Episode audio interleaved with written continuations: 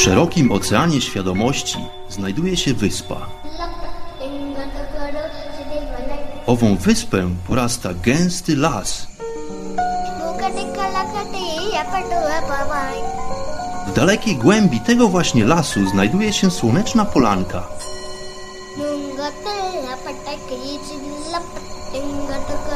Przy tej oto polance w gorących promieniach słońca stoi sobie pewna magiczna chata.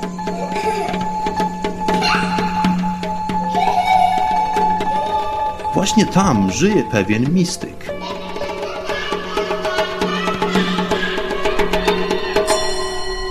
Mam na imię Bart i zapraszam wszystkich serdecznie do wysłuchania programu Chata Mistyka.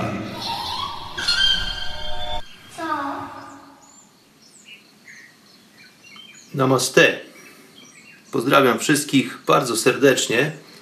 Witam wszystkich przybyłych w skromnych e, progach chaty Mistyka. Bardzo cieszy mnie, że odnajdujecie drogę w gęstym lesie i że jesteście w stanie dotrzeć do chatki na skraju słonecznej polanki. Ja tymczasem tak naprawdę e, siedzę w Londynie. Pogoda nie sprzyja, nie jest zbyt słoneczna. Jak to mawiamy w Londynie, czasami nie pada. No i tak to dokładnie wygląda. E, Dzisiaj niewiele tytułem wstępu zapraszam Was do wysłuchania paru opowieści. Paru dlatego, że forma poniekąd się zmieniła już rozpoczynając od poprzedniego odcinka. Otóż e, nowa seria z cyklu Chata Mistyka pod tytułem Mistyk w shortach. Shorty, czyli krótkie opowiadania, które to montuje w kompilację, która to tworzy jeden spójny odcinek. E, Każda z opowieści ma trochę inny charakter, ma e, trochę inny temat, o którym opowiadam. E, Często są to iście reporterskie wstawki, które nagrywam podczas przemieszczania się w tej potężnej metropolii Londynu. E, Co nowego? A mamy nowe jingle, z czego jestem bardzo zadowolony. Otóż e, mój dobry przyjaciel z Karaibów, który moim zdaniem jest e, bardzo utalentowanym artystą, pochodzącym ze słonecznych części tej planety, sprezentował mi parę fragmentów swojej twórczości muzycznej, która to klasyfikuje się w dziedzinie tak zwanej muzyki dub. Jeżeli lubisz muzykę dub tak jak ja, to będzie to znakomity koncert dla Twojego ucha, jeżeli można się wyrazić w ten sposób. Otóż te krótkie opowiadania oddzielone będą takimi muzycznymi jinglami, które to przygotował dla mnie i również dla Was, drodzy goście, e, mój przyjaciel, którego chciałem tutaj poniekąd zareklamować i wszystkim tym, którzy lubią muzykę reggae, mu- muzykę dub, polecam bardzo serdecznie jego twórczość, którą znajdziecie na portalach Facebook, SoundCloud i Instagram. E, W wyszukiwarce należy wpisać The Rebel Productions. Jest to pisane przez literkę D, D, Rebel przez 2L i Productions. Postaram się zamieścić parę linków e, pod audycją, kiedy ukaże się już ona w archiwum, aby łatwiej Wam było odszukać e, te tematy muzyczne.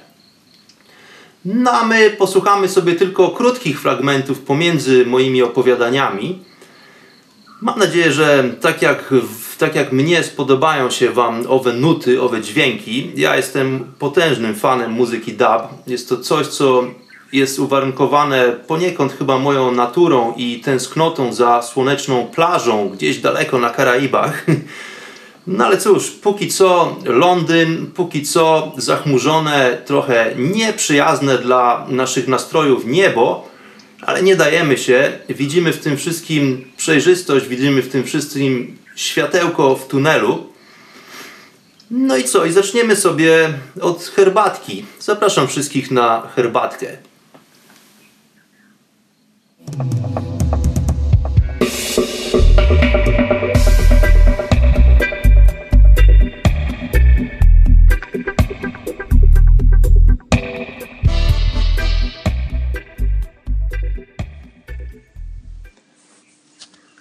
Robię sobie właśnie herbatę. Taką y, bardzo popularną angielską herbatę, która serwowana jest z mlekiem. E, herbatę angielską robi się tak, że wrzucasz do kubka torebkę herbaty w trójkątnym kształcie. Taka jest najbardziej popularna tutaj w tym kraju. I następnie na dno kubka wlewasz trochę mleka, takiego zimnego mleka z lodówki. Zwykle najbardziej popularne jest mleko odtłusz, odtłuszczone w Anglii. I dopiero to zalewasz gorącą wodą przyczyna, czy też e, zamierzenie jest takie, że herbata nie powinna być właściwie parzona w temperaturze wrzenia, w temperaturze bliskiej 100 stopniom. E, rzekomo dużo lepszych walorów smakowych i również zdrowotnych nabiera, kiedy parzona jest w temperaturze mniej więcej 80 stopni. Więc to zimne mleko na dnie kubka, ale jest to dosłownie y, taka, powiedziałbym, centymetrowa warstwa być może tego mleka, E, więc nie jest to taka nasza typowa polska bawarka, gdzie mleka jest bardzo dużo.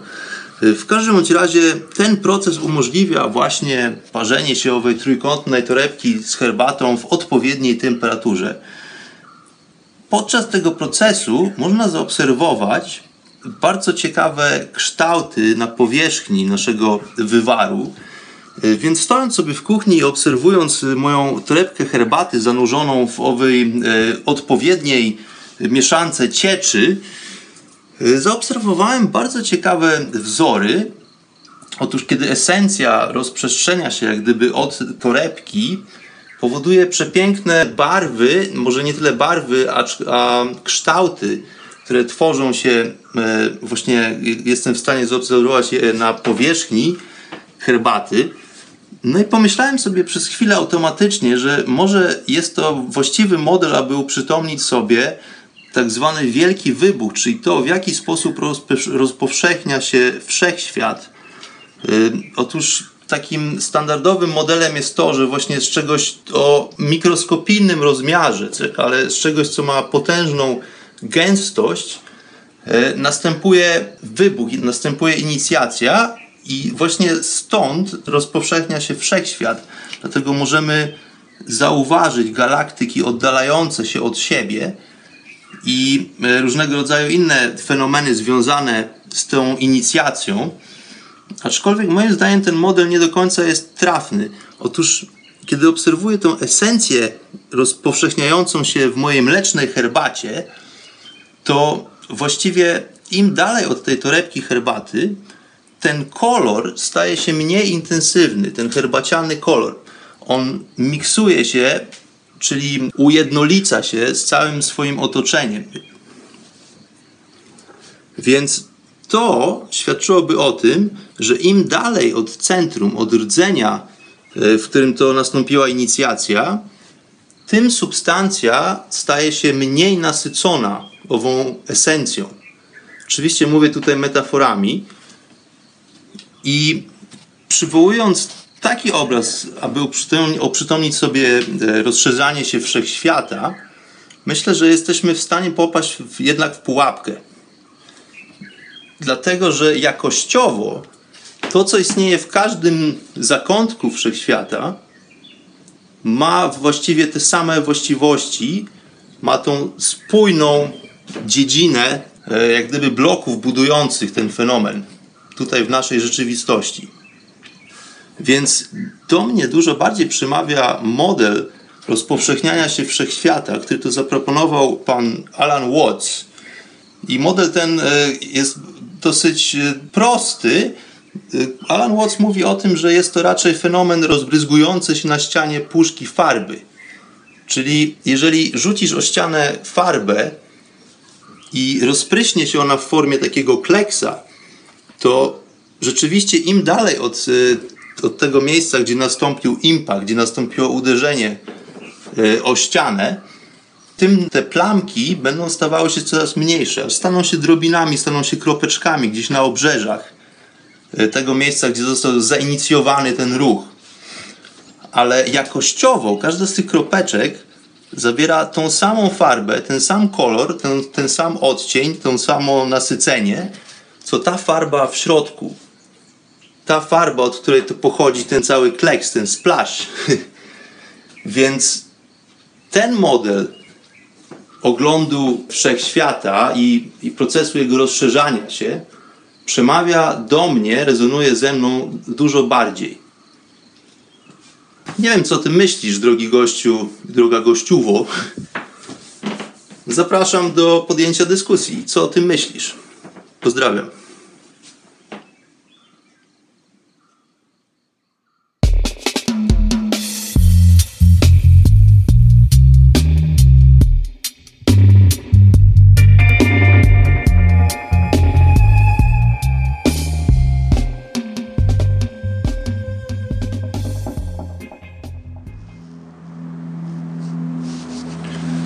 Więc jest Halloween, przynajmniej tutaj w Anglii. W Polsce w tym samym czasie obchodzimy tak zwane święto zmarłych.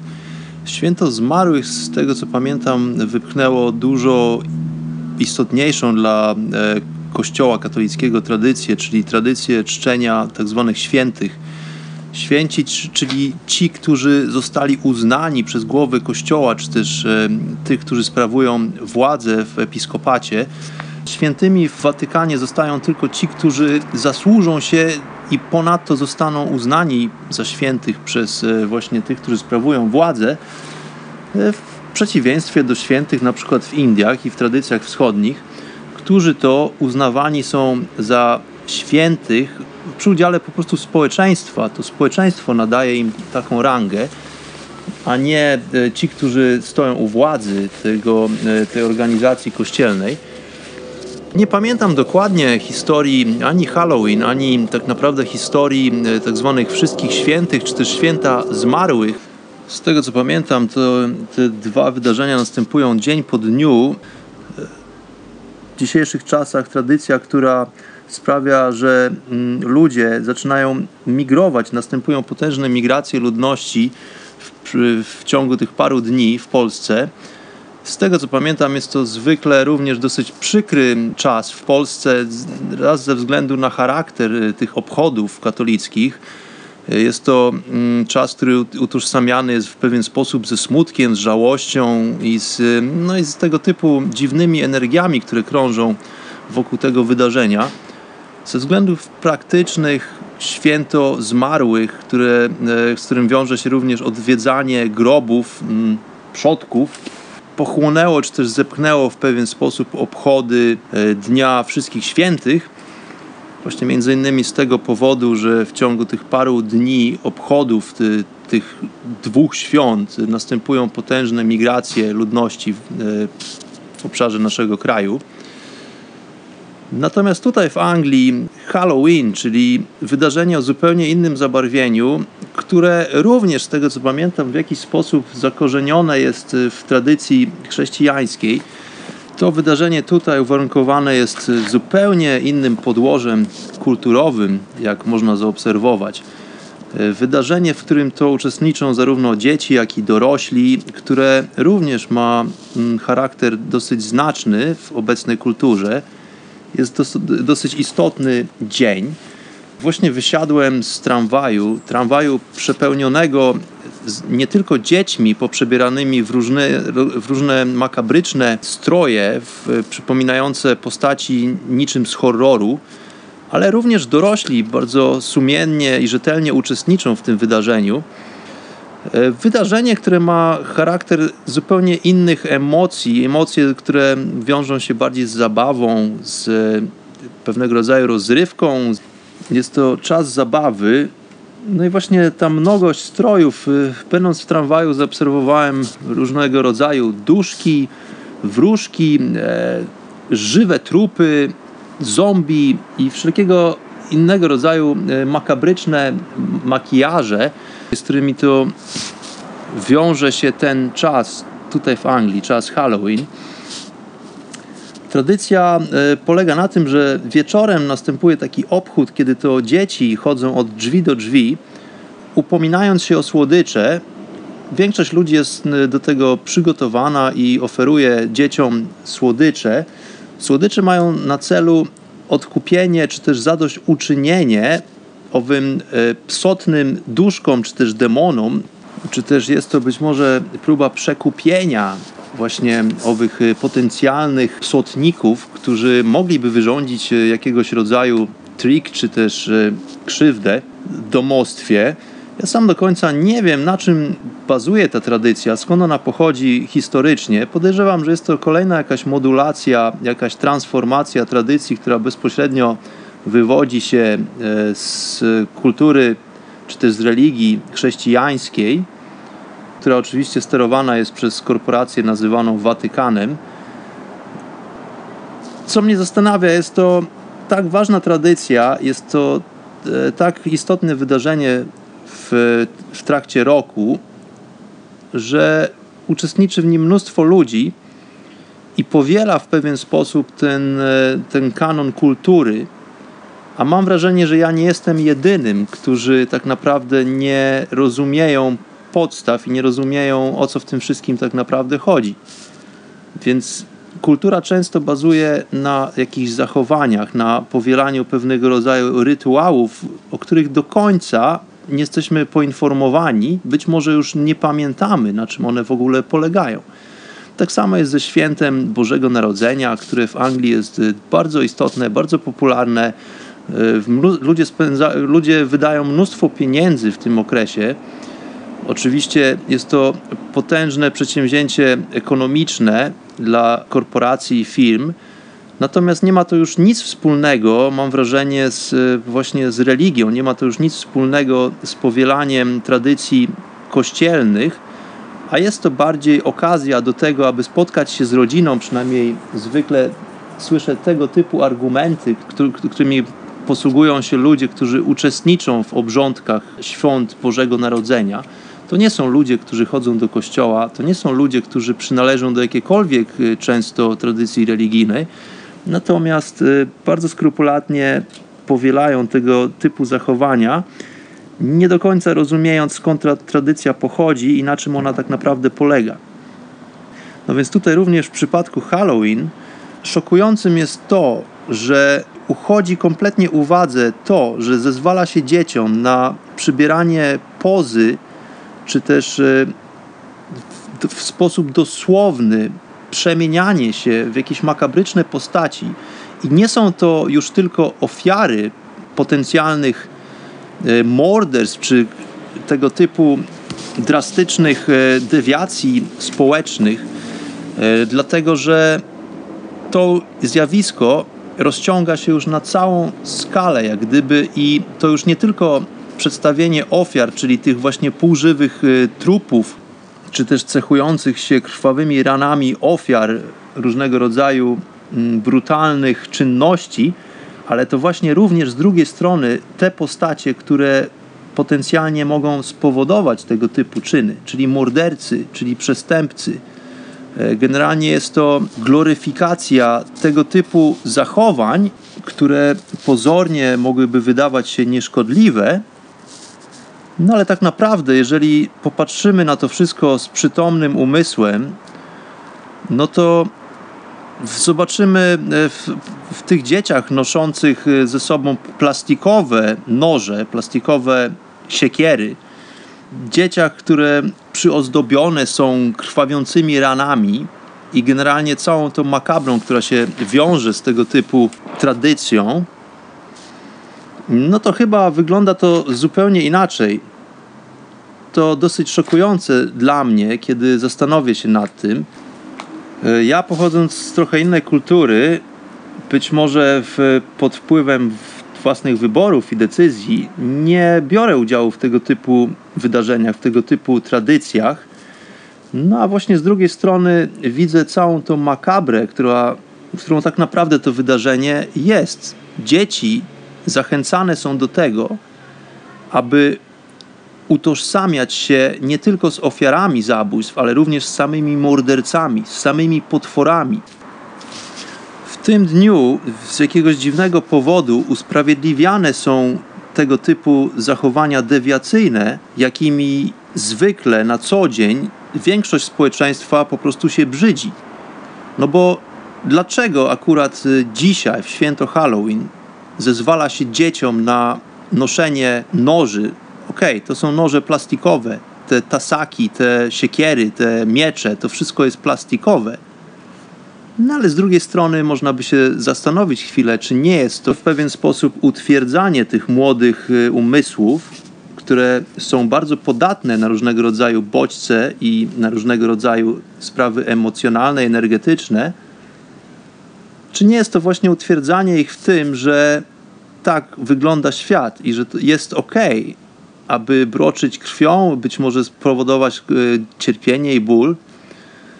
Mam pewne obawy wobec y, młodego pokolenia, które już w sposób dramatyczny nasiąknięte jest y, i nacechowane agresją, nacechowane jest y, negatywnymi emocjami, które to promowane są w mediach, które to promowane są w internecie, w telewizji. To, w jaki sposób w dzisiejszych czasach produkuje się filmy, czy też różnego rodzaju in, inne aspekty rozrywki, no to są właśnie bardzo mocne wzorce, które sprawiają, że nasiąkamy różnego rodzaju zachowaniami, być może tym, co kiedyś uznane by było za dewiację, a w dzisiejszych czasach po prostu staje się powoli normą.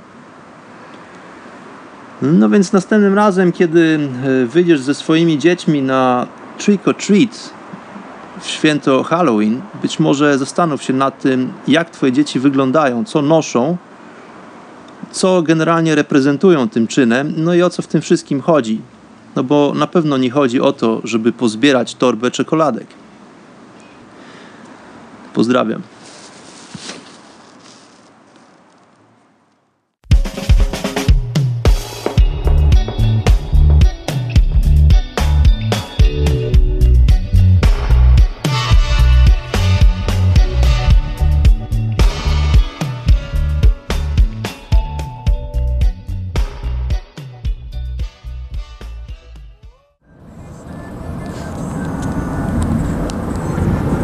Razem chwilę o zagadnieniu teleportacji i jak nasza świadomość e, odnajduje się w wypadku, czy też przypadku teleportacji ciała, czyli tego, co domniemane jako materialne, e, tego, co e, bezpośrednio zakorzenione jest w aspekcie obrębu reguł, którymi to, w obrębie których to funkcjonuje nasza rzeczywistość e, materialna, tak można powiedzieć.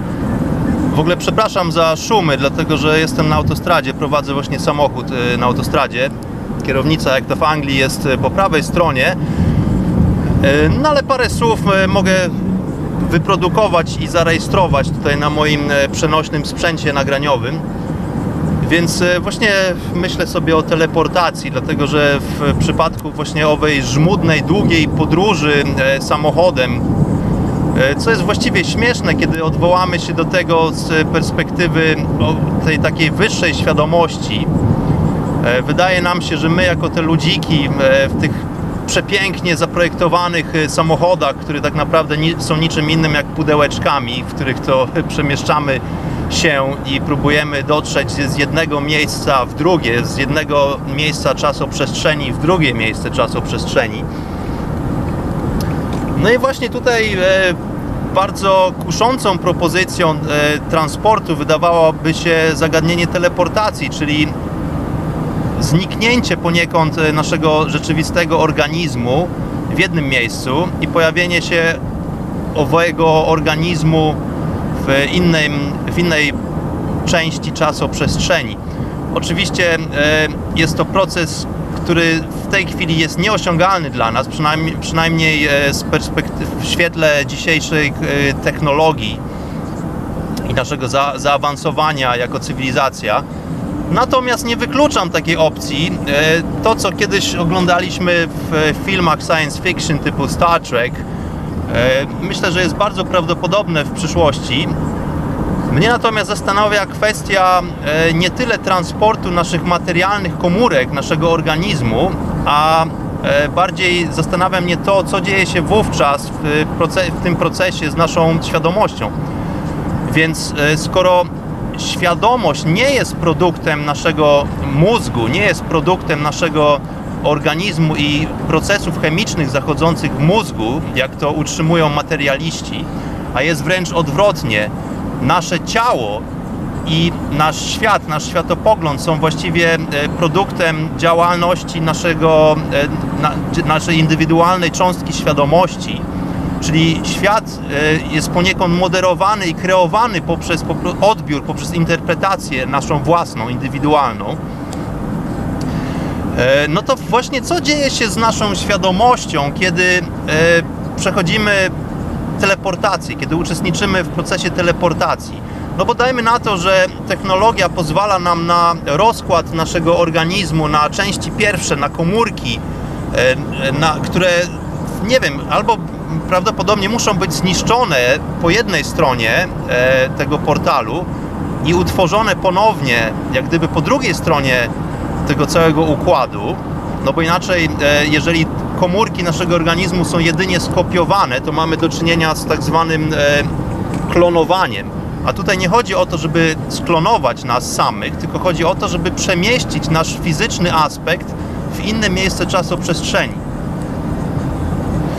E, no więc odwieczny e, spór materialistów i naukowców, głównych, e, jak gdyby głównego nurtu akademickiego, z, właśnie z ludźmi, którzy zajmują się procesami duchowymi, z ludźmi, którzy interesują się mistycyzmem, głównym argumentem zwykle jest to wśród naukowców, że to właśnie procesy chemiczne stwarzają naszą świadomość i że tak naprawdę zależni jesteśmy tylko od tego, co jest w stanie zaserwować nam nasz mózg w formie. Przepraszam tutaj za przerwę.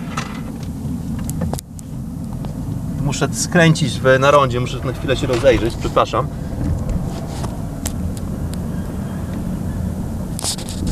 Ok, jestem z powrotem. E, więc u podstawy tych wszystkich procesów e, okazuje się, że leży działalność naszego umysłu.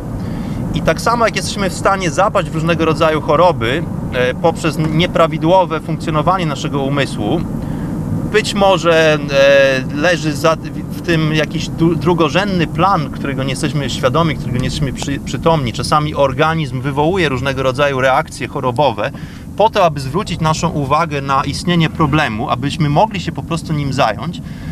No, a z drugiej strony okazuje się, że 30% chorób e, jesteśmy w stanie wyleczyć tak naprawdę czy też może inaczej, jesteśmy w stanie wyleczyć dużo więcej procentowo chorób, czy też schorzeń przy udziale naszego umysłu, przy udziale naszej intencji.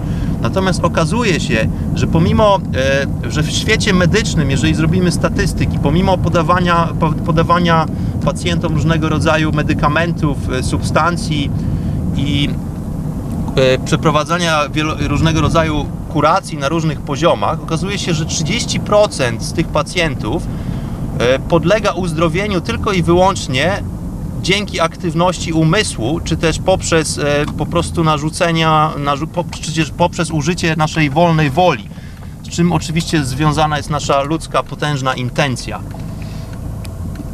Więc e, powracając do tematu, czy też subtematu teleportacji,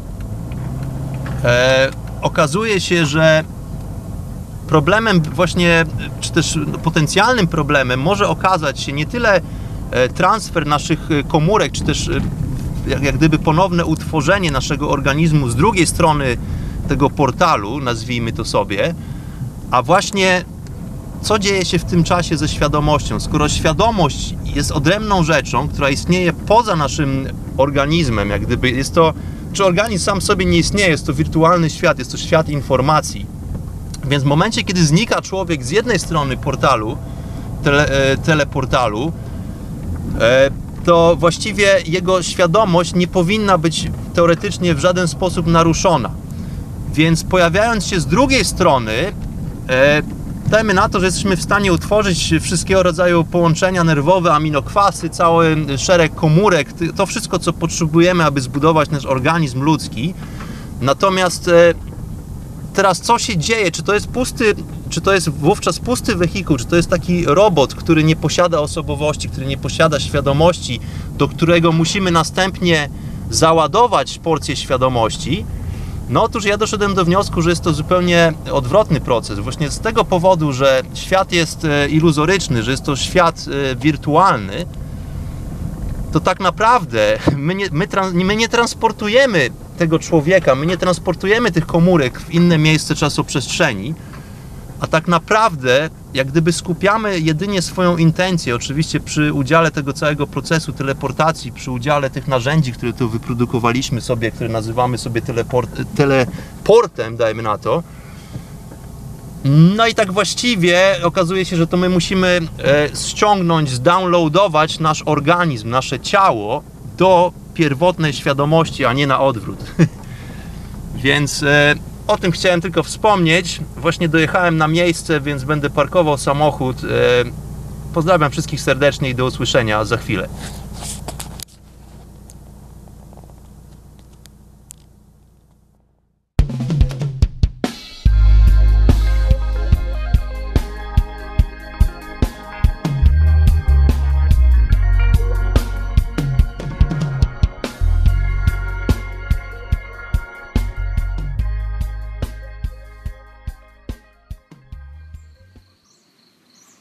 Kolejny short, mistyk w shortach.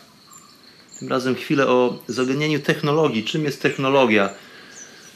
E, otóż okazuje się, że tak powszechna technologia, którą jesteśmy otoczeni, technologia, która jest tak ważnym elementem rozwoju cywilizacyjnego, tak naprawdę jest to fenomen, który nie pochodzi od nas, jako od ludzi, jako od e, Homo sapiens, od istoty rozumnej, a raczej jest to fenomen, który się dzięki nam przejawia tak naprawdę.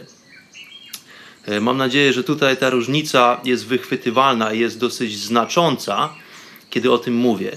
Otóż dzięki naszej wyobraźni, a o wyobraźni wspomniałem dosyć niedawno, wyobraźnia jako czynnik, który jest niezbędny do tego, aby przywoływać do istnienia pewnego rodzaju fenomeny, pewnego rodzaju zachowania lub też wykorzystywać prawa, którymi to kieruje się natura Natura, czyli zespół reguł, w których to funkcjonujemy.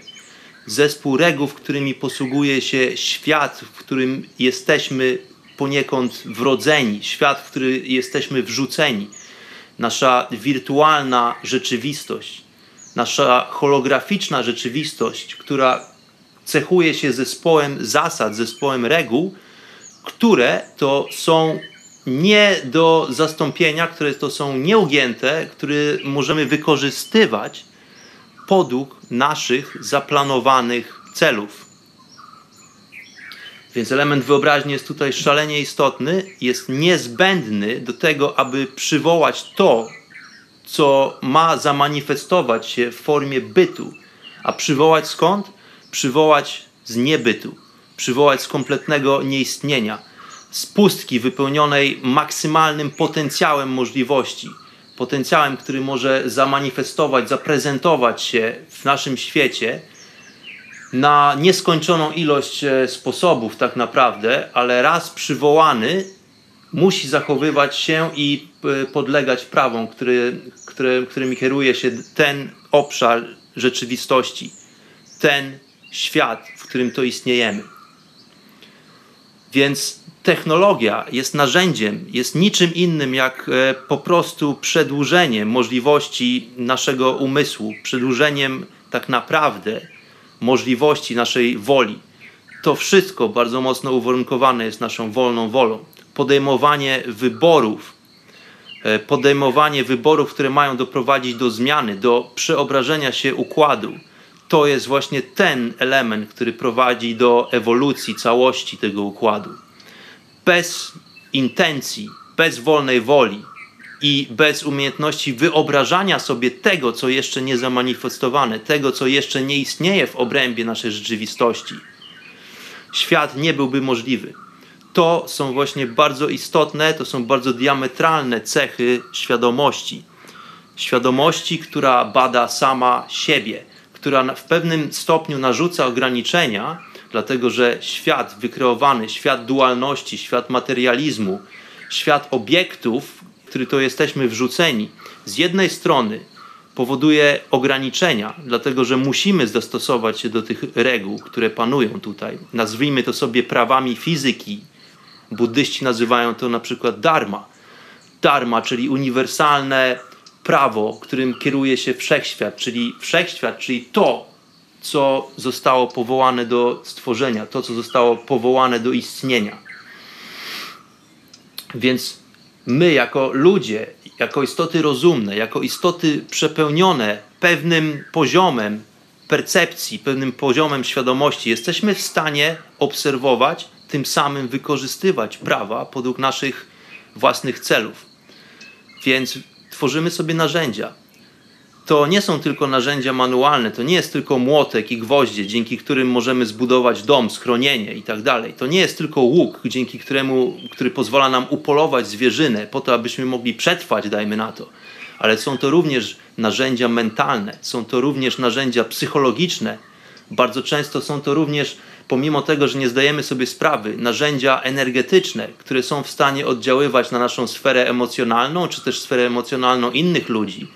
Są to również narzędzia, które pozwalają poniekąd wykroczyć poza limitacje naszych własnych zmysłów. Czyli tak naprawdę każde narzędzie, które tworzymy, jest niczym innym jak tylko przedłużeniem własności, które my posiadamy już jako ludzie, jako ludzki organizm. Czyli jeżeli nie mogę dosięgnąć jabłka na drzewie, podniosę patyk. Ten patyk pozwoli mi strącić jabłko z gałęzi. Jabłko, do którego nie mogłem do tej pory dosięgnąć. Nagle jabłko staje się e, elementem, który jest w moim obszarze, który jest w moim zasięgu. I tak samo jest z każdym innym narzędziem technologicznym. Więc technologia jest to coś, co my tak naprawdę przywołujemy. Jest to tylko powiększenie domeny możliwości naszego umysłu.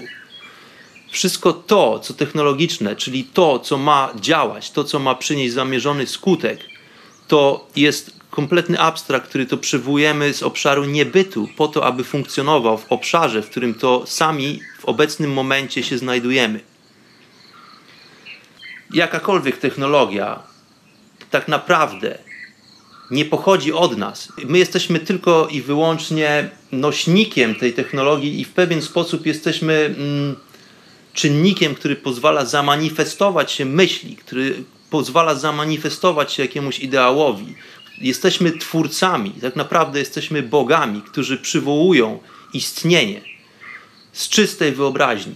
A wyobraźnia to również potężny, potężny instrument, którym się posługujemy.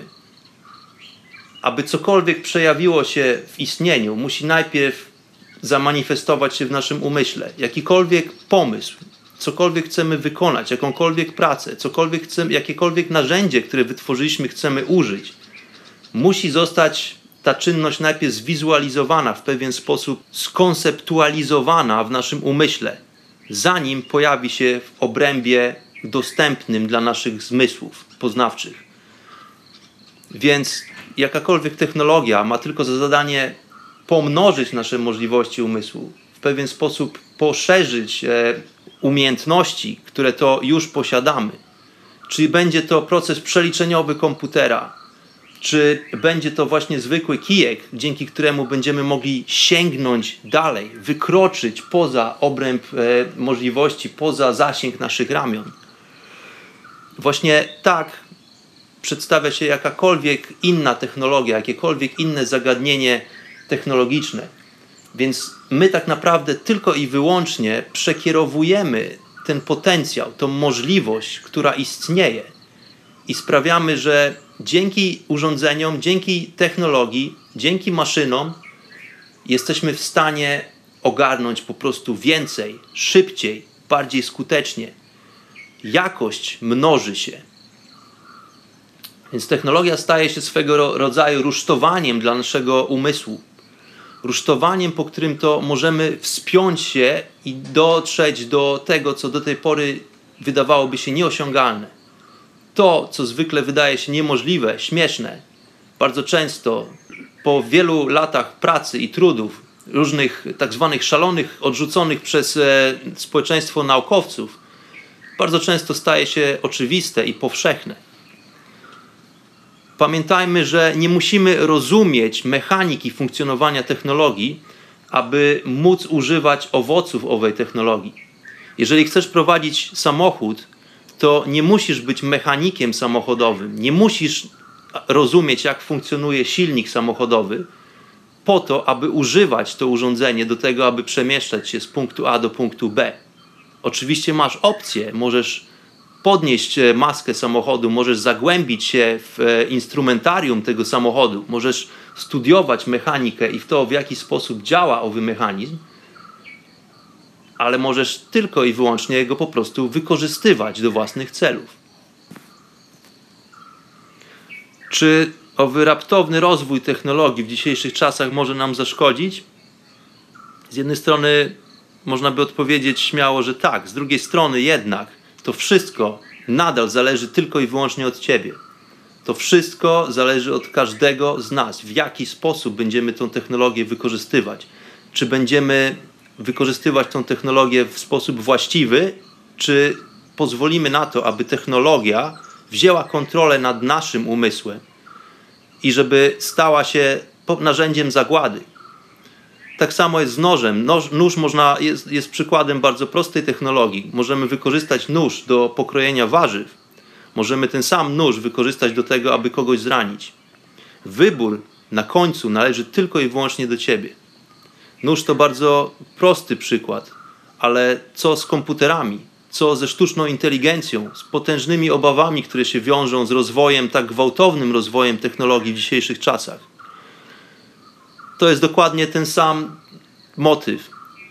Telefon komórkowy w dzisiejszych czasach, w szczególności kiedy obserwujemy młode pokolenia, które wydają się być kompletnie uzależnione od tej technologii, które wlepione godzinami w ten mały ekranik telefonu poświęcają swój drogocenny czas na po prostu rzeczy, które kompletnie nie powodują jakiegokolwiek rozwoju. Jest to próba jakiegoś e, podążania za jakiegoś rodzaju tanią formą rozrywki najczęściej.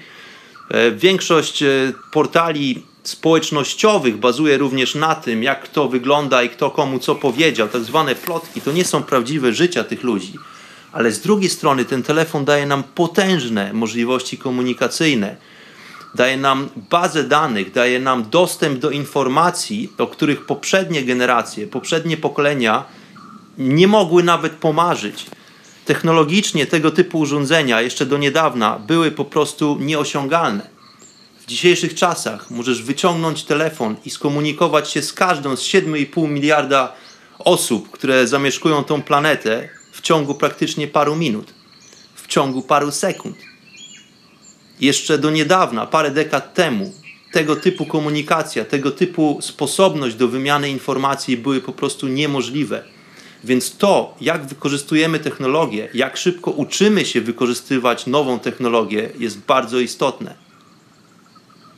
A wybór tak naprawdę zawsze i wyłącznie należy do ciebie. Tutaj należy lekko odwrócić myślenie. Nie, nie należy obwiniać za rozwój i postęp technologiczny korporacji nie należy wytykać zgubnych e, ewentualności, zjawisk, które mogą pojawić się wraz z rozwojem technologii. Pamiętajmy o tym, że to, w jaki sposób wykorzystujemy narzędzia, zawsze i tylko i wyłącznie zależy od nas samych. Czy wykorzystamy je w celach zagłady, w celach rywalizacji z innymi, czy wykorzystamy je w celach nauki, w celach ewolucji, w celach szerzenia miłości i rozwoju? Wybór zawsze należy tylko i wyłącznie do Ciebie.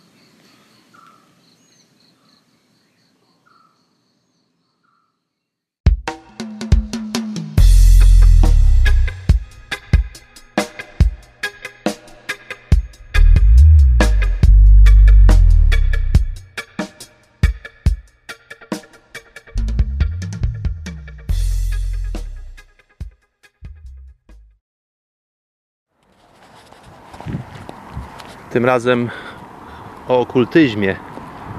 Okultyzm i praktyki magiczne, tak zwane. Wszystko to, co wiąże się z próbą manipulacji czy też modyfikacji zaistniałych w obrębie naszej rzeczywistości praw. Czy tak naprawdę możemy rozróżnić magię na magię białą i na magię czarną? Mówi się o tak zwanej czarnej magii, co utożsamiamy z czymś, co jest negatywne lub co ma w zamierzeniu mieć negatywny wpływ na kogoś innego, na drugą istotę. E, tutaj nie będę dywagował na temat tego, czy magia jest rzeczą realną, czy jest to rzecz prawdziwa, czy nie. E, w, z mistycznego punktu widzenia, jak najbardziej.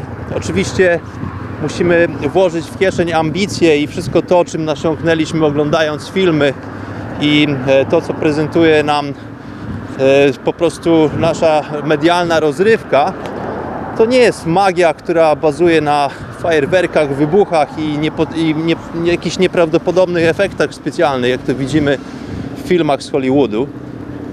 Natomiast e, wykorzystywanie, czy też umiejętność wykorzystywania zjawisk panujących w naturze, w obrębie naszej rzeczywistości, podług naszych potrzeb, podług naszych celów, przy udziale oczywiście intencji, czyli tej mocy sprawczej, która jest w stanie tak naprawdę zmodulować zjawiska, moim zdaniem jest jak najbardziej prawdopodobna. Oczywiście nie na taką skalę, jak to widzimy w filmach, aczkolwiek e, jak gdyby zawężanie prawdopodobieństwa wystąpienia zjawisk no bo co to znaczy, że próbujemy osiągnąć jakiś magiczny efekt? Tak naprawdę, pomijając słowa, którymi się posługujemy, aby określić tego typu fenomeny, jest to nic innego jak tylko próba podporządkowania zjawisk, czy też narzucenia pewnego odtoku, czy też e, manifestacji rozpowszechniania się energii ku zamierzonym przez, nam, na, przez nas celom. Cele mogą być różnorakie. To mogą być cele, które mają posłużyć na, na przykład jako uzdrowienie nas samych, czy też uzdrawianie innych istot. Oczywiście te same moce możemy również wykorzystać, aby komuś zaszkodzić. Więc czym tak naprawdę jest okultyzm? Czy istnieje czarna magia? No moim zdaniem nie. Istnieje jedynie technologia, Technologia, czyli metoda, która pozwala nam na osiągnięcie zamierzonych celów, czy też na podjęcie próby projekcji wydarzeń, które mają zamanifestować się w naszym otoczeniu przy udziale naszej intencji. Więc czy magia jest czarna czy biała, to nadal jest to magia, czyli nic innego jak technologia, jak metoda, która umożliwia nam okiełznanie praw natury, zespołu reguł, którymi cechuje się rzeczywistość, w której to manifestujemy się jako ludzie. Teraz to, w jaki sposób wykorzystamy technologię, zależy tylko i wyłącznie od nas, i dlatego tylko od nas zależy, czy owa technologia nabierze charakteru czarnego, czy też charakteru białego co oczywiście w skrócie utożsamiamy sobie z czymś, co jest pozytywne, z czymś, co jest dobre, versus e, coś, co jest negatywne, co ma niekorzystne skutki czy też właściwości.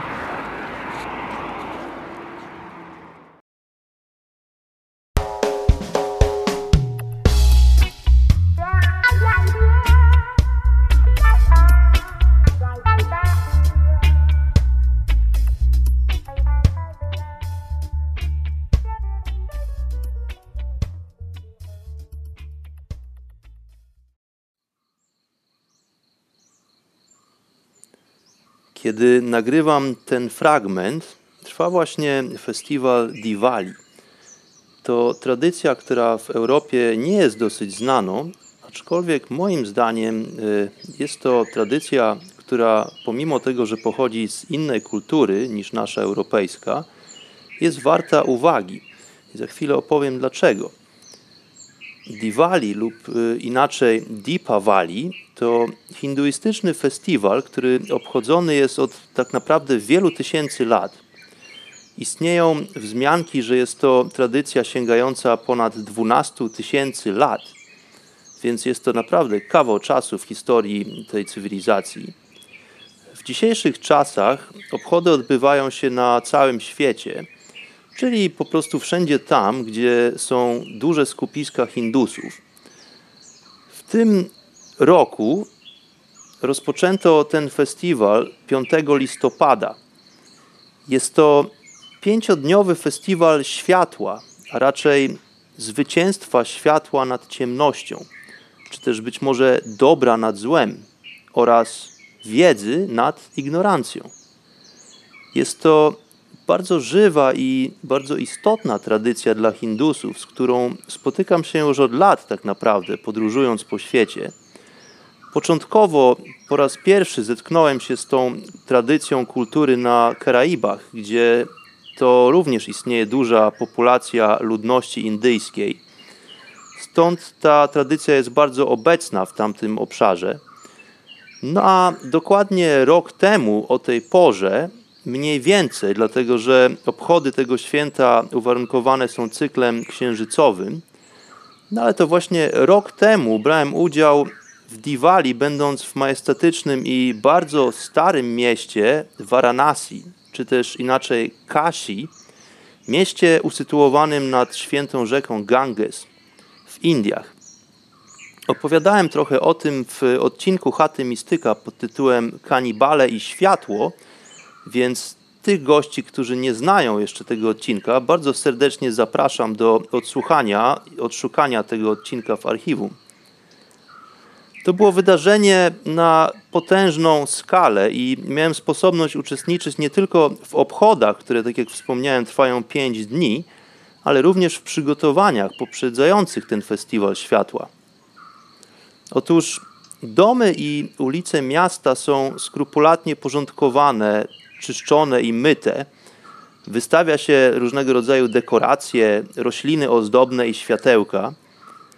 W drugi dzień tego festiwalu ludzie wstają często przed wschodem słońca, bardzo wcześnie, aby dokonać modłów i namaścić swoje ciała świętymi olejkami. Dzień trzeci to zwykle rodzinne spotkania, które wiążą się z dużą ilością jedzenia, z takimi ucztami, które są wyprawiane tego dnia. Również wiąże się z tym e, wymiana podarunków i e, słodyczy, które są e, bardzo specyficzne, bardzo oryginalne, powiedziałbym, w Indiach. Oraz odbywa się tak zwana puja. Puja, która jest istotnym dla Hindusów rytuałem i swego rodzaju formą ofiarowania. To wszystko jest kontynuowane czwartego dnia, kiedy również zapala się oliwne lampki w świątyniach i w domowych ołtarzach. Większość Hindusów w Indiach posiada w jednym pomieszczeniu domu, zwykle w małym pokoiku, posiada odrębne miejsce, które służy właśnie jako ołtarz w którym to na co dzień odbywają się owe rytuały, puja. Ale ta puja podczas Diwali jest na dużo większą skalę. I wówczas to właśnie ofiaruje się wegetariańskie potrawy dla Lorda Krishna.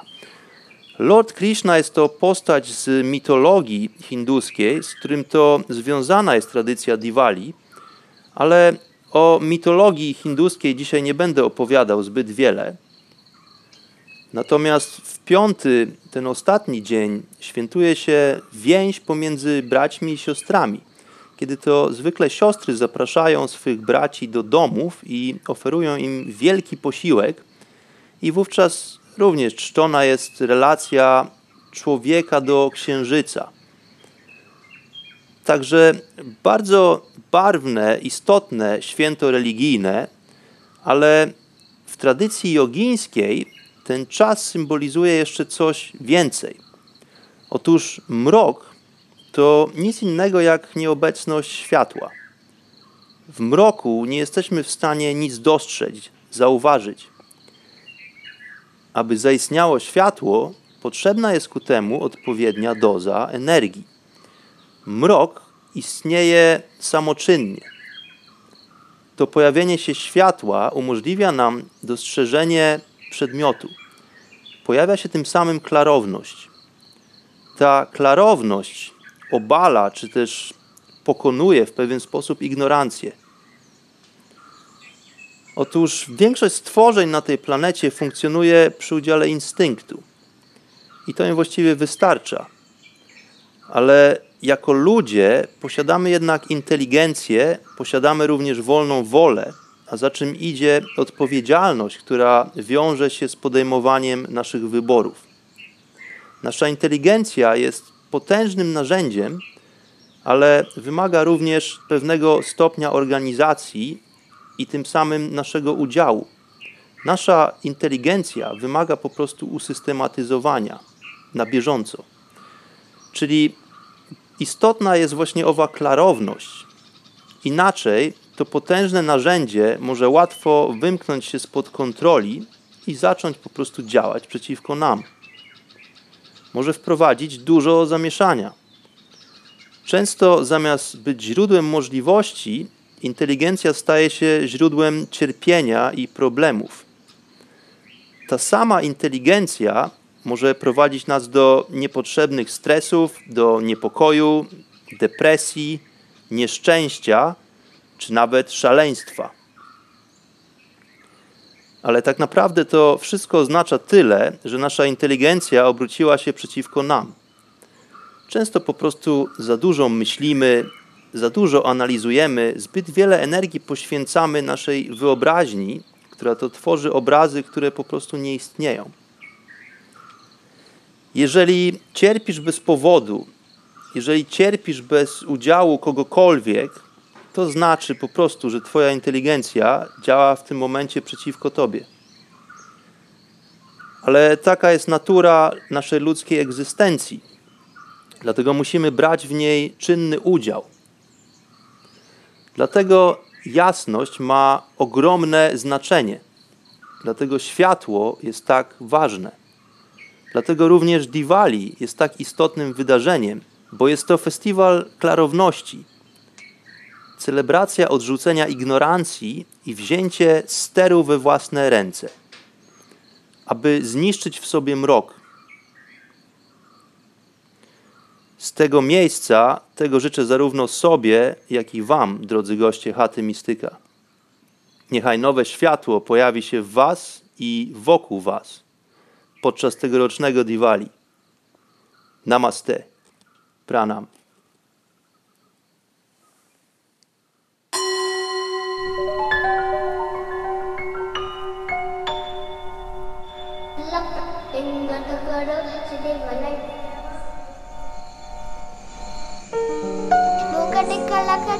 chapter 2 á bye bye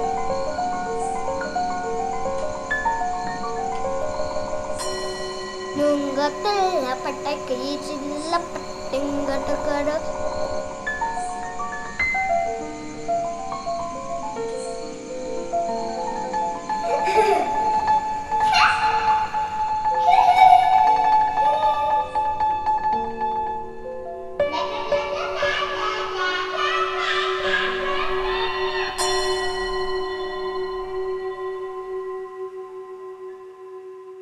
Chata Mistyka.